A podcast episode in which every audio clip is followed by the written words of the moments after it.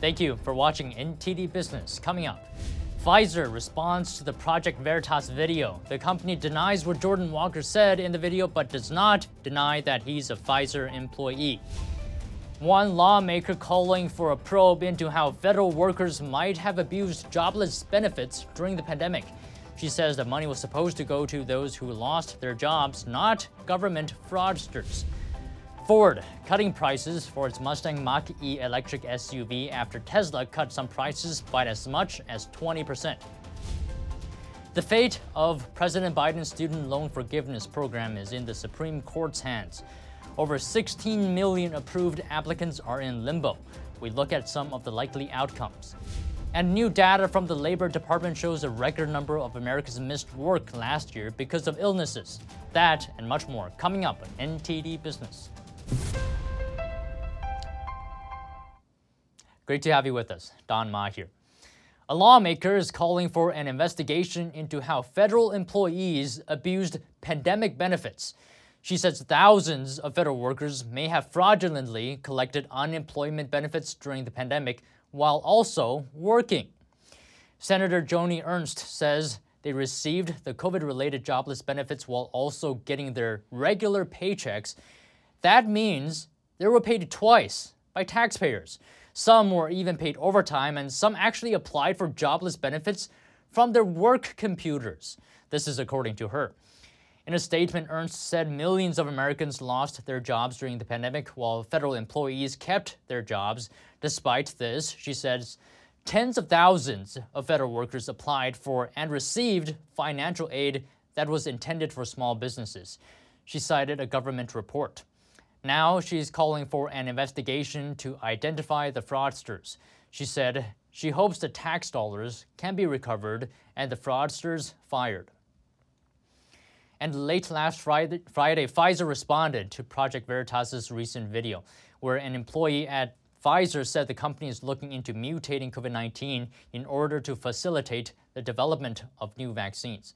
In the statement, the pharmaceutical company said that it's not conducting gain of function or directed evolution research. But Pfizer did say it has conducted experiments in a level 3 laboratory. It said that it has, quote, engineered the COVID 19 virus to allow them to study antiviral activity in cells. Though Pfizer did not dispute whether Jordan Walker is a Pfizer employee who appeared in the Veritas video. Professional profiles for Walker have since been taken down from various websites. It listed him as a director of messenger RNA research at Pfizer. The safety of some COVID vaccines is being called into question. An eminent MIT professor and expert on drug safety analytics is calling for the immediate suspension of all COVID mRNA vaccines. Here's NTD's Kevin Hogan with the story. They should stop because they completely failed to fulfill any of their advertised promise regarding efficacy.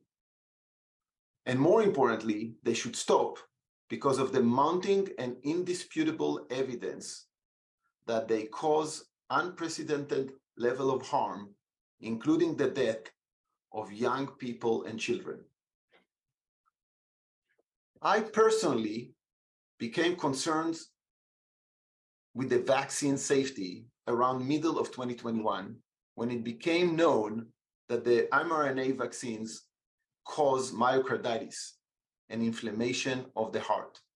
By now, I believe that the cumulative evidence is conclusive and confirms our concern that the mRNA vaccines indeed cause sudden cardiac arrest as a sequel of vaccine-induced myocarditis. Levi has over 30 years of experience as a practitioner and an academic in using data analytics to assess and manage risk. Levi and his team analyzed the National Emergency Medical Services data in Israel.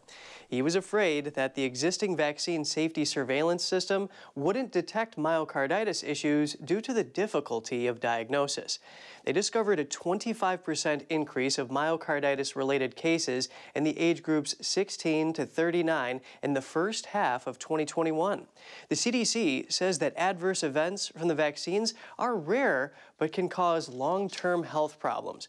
It says they usually happen within six weeks of getting a vaccine. Levi's team also found a time overlap between the number of Pfizer vaccine doses and the number of cardiac arrest emergency calls. At the same time, there was not a significant correlation with the number of COVID infections over the same period of time. A record number of Americans missed work last year because of illnesses. New data from the U.S. Bureau of Labor Statistics shows almost 19 million absences were reported last year. That's about one and a half million sick Americans who missed work each month. Long COVID could be a factor. The CDC says more than a quarter of U.S. adults who have COVID 19 reported symptoms lasting three months or longer.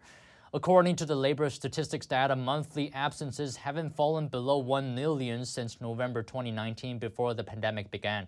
They peaked at 3.6 million in January 2022 when COVID 19 cases skyrocketed amid the first Omicron wave. On to our special report today about student loan debt cancellations.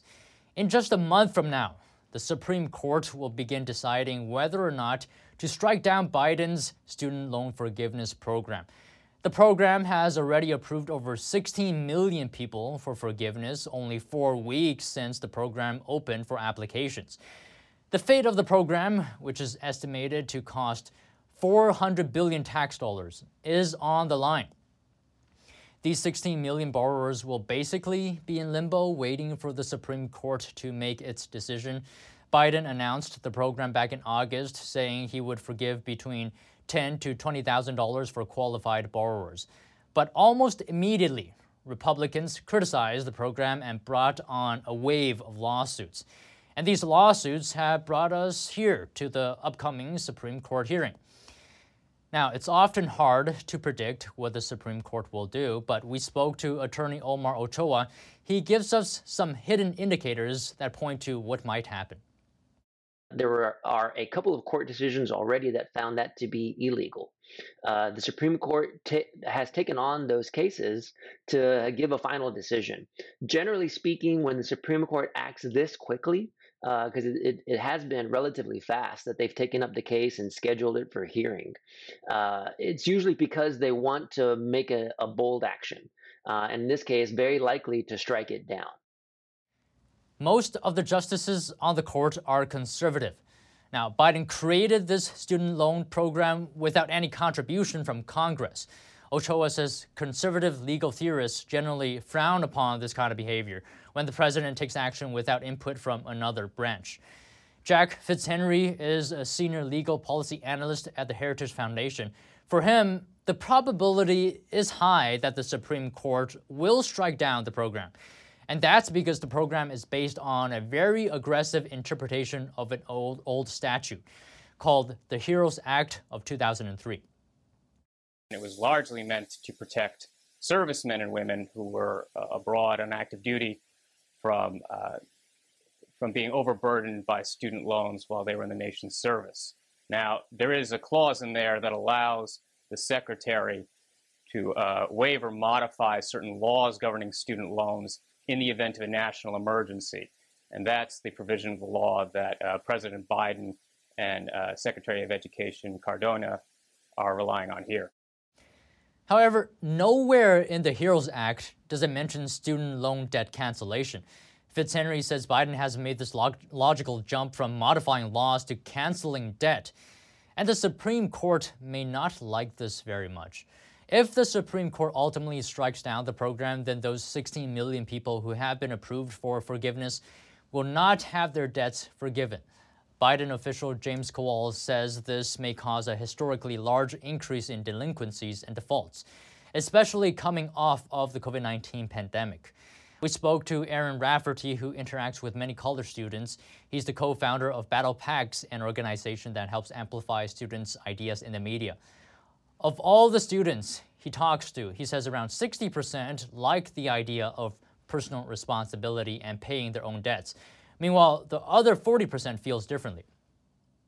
I wouldn't say that they're looking for handouts, right? But they're more, you know, uh, understanding that it's it's not there's there's very few options, right? And this would propel them forward, you know, in life. Attorney Gerard Filitti also acknowledges a scenario where Biden squeezes by with a watered down version of the student loan forgiveness program. They will be uh, potentially looking at ways to modify this. Uh, after all, when the Supreme Court rules, that may not actually decide the matter. It may end up going back to the lower courts with the court's decision. Uh, so it will give the Biden administration time and the opportunity to refine this to be more in accordance with the law. So those 16 million who are waiting for their debt to be canceled may have to wait a very long time. The Supreme Court begins hearing arguments February 28th. We'll keep you updated on the story. On to Wall Street. Major indexes sank today, weighed down by declines in technology and other mega cap shares. The Dow fell 261 points, or 8 tenths of a percent. S&P lost 53 points, or 1.3 percent. Nasdaq dropped 228 points, or 2 percent. And Ford is cutting prices on its Mustang Mach E electric SUVs by as much as $6,000. It comes after rival Tesla slashed prices globally on its electric vehicles by as much as 20%. The price of a standard range Mach E will drop from about 47,000 to 46,000. The top end GT extended range will fall from around 70,000 to 64,000. Ford said its price cuts will help grow the company's electric vehicle market share. Tesla also slashed prices on several versions of its EVs. Ford said customers who already ordered Mach E's will automatically get the lower prices. Ford shares are down nearly 3% today, while Tesla shares are down 6%. The e commerce market has been breaking industry records through 2022 and it's forecast to grow at an annual rate of over 70% from 2023 to 2028. NTD's Sean Marshall has more details. E commerce, or digital commerce, is doing better than ever. The online shopping industry passed the $1 trillion mark for the first time, according to ComScore. 1.9 trillion to be exact for the US in 2022. It's been accelerating year over year since 2012. I asked Rick Watson, CEO of RMW Commerce Consulting, about this growth. Yeah, the main reason that e-commerce is growing so fast is that it's what how consumers prefer to buy. Uh, it's it's very convenient to click a button and have something shipped to your home rather than search around the mall all day and wonder if you're going to find something that you like. Mobile devices are also contributing to the growth. Mobile shopping grew at twice the rate of desktop e-commerce. ComScore listed the top five grossing categories grocery slash baby and pet products, which has grown 333% from 2018 to 2023, followed by apparel, computer, electronics, and furniture and appliances. Shopify, the popular customized web store builder, is showing signs of benefiting from the increase in e commerce. Its shares are already up 44% to date, with 24% of those gains coming in last week's trading.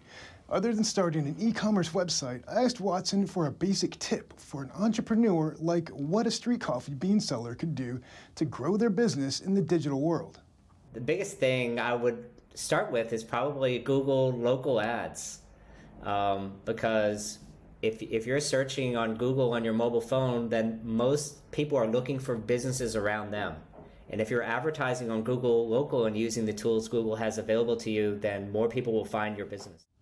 Another tip Watson gave was to grow off your own profits rather than going out to find early big investors and growing too big too quickly, just to end up having trouble finding more investors. A problem many pandemic boom businesses are running into now.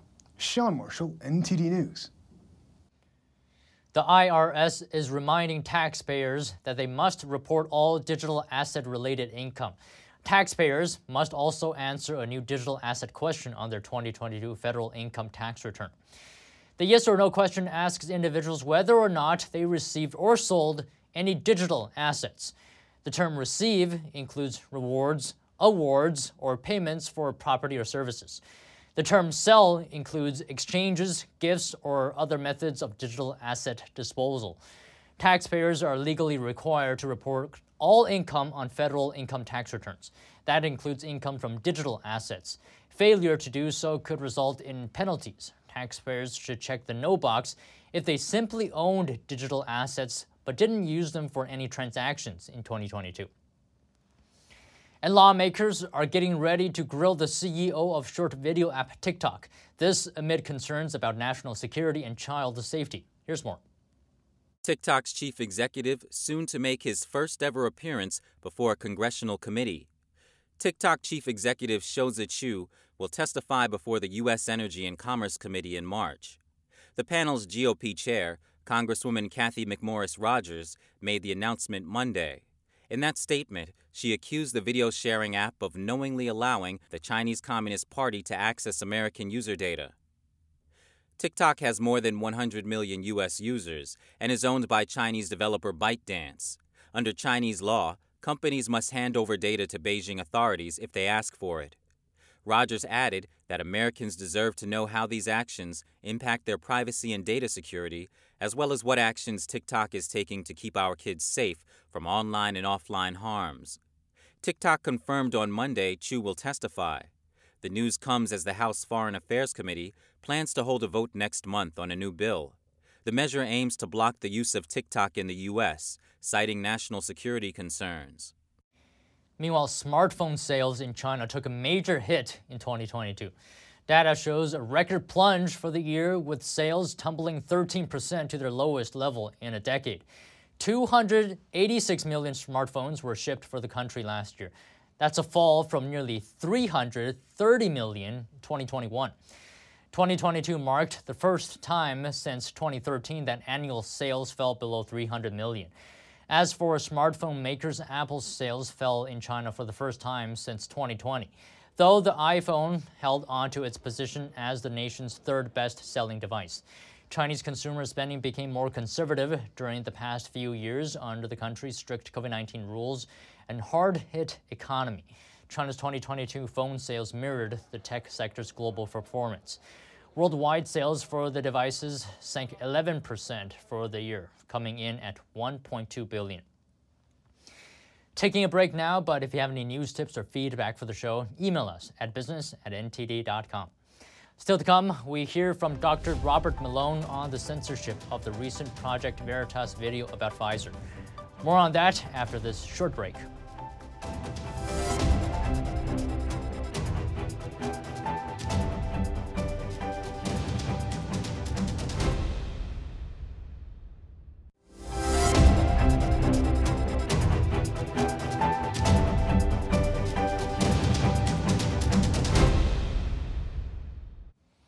Welcome back. And now some more highlights from my interview with Dr. Robert Malone last Friday.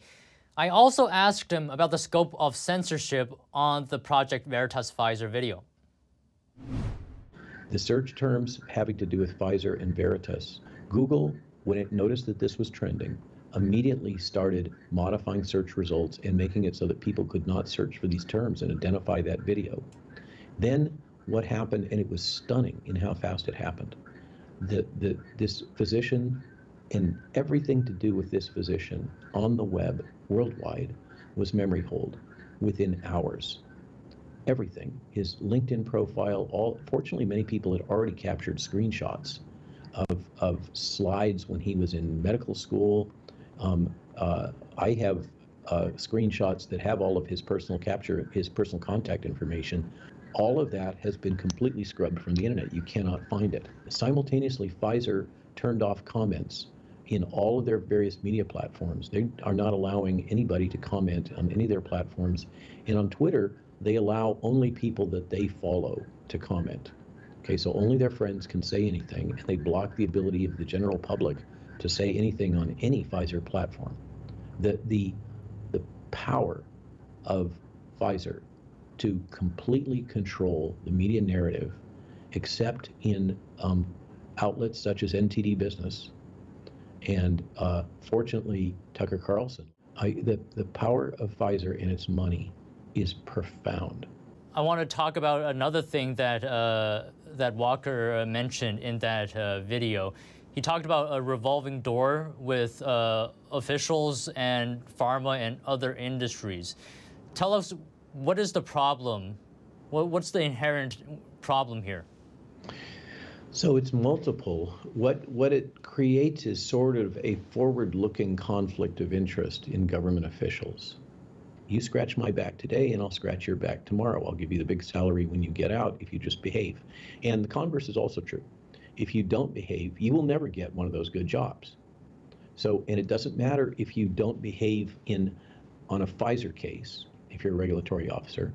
If you don't behave the way they want on a Merck case, then not only will Merck not hire you, but neither will Pfizer. It's an industry-wide thing, and it is deeply, deeply compromised um, all of these agencies. This problem is systemic through the entire government. You know, we see Monsanto leadership routinely swapped back and forth between leadership of the USDA. That's what has happened in uh, in Washington D.C. and uh, most of the public is completely ignorant of it. And then we see this video where this gentleman, you know, blithely acknowledges what anybody that works in DC DC knows is to be the case. Um, but he does it in such a overt way. It's it's so casually. Uh, he's saying, "Well, don't you already know this? I'm such an insider. I know this. Didn't you already know that?" That's that's the subtext of what he's saying. So I hope that helps, you know, eliminate what this revolving door problem is. It is deep and profound.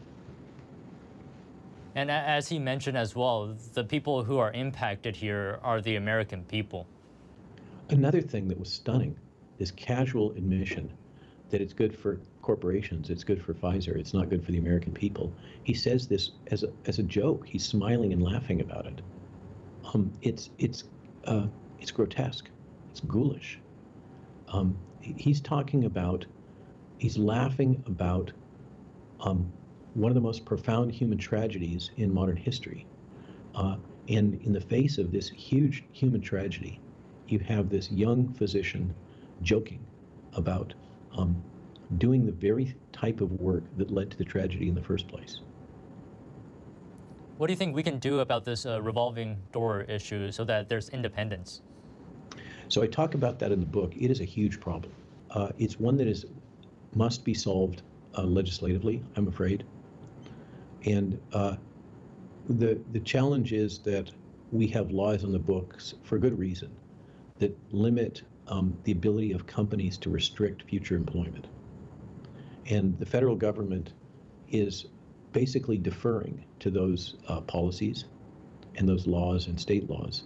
But the federal government has the ability to just say no. They don't have to follow along with that. They don't have to follow established case law. And so the legislature is going to have to step up and make law that says if you're going to work for the federal government, you're not going to do this anymore. No more of this, oh, two months and then you're free.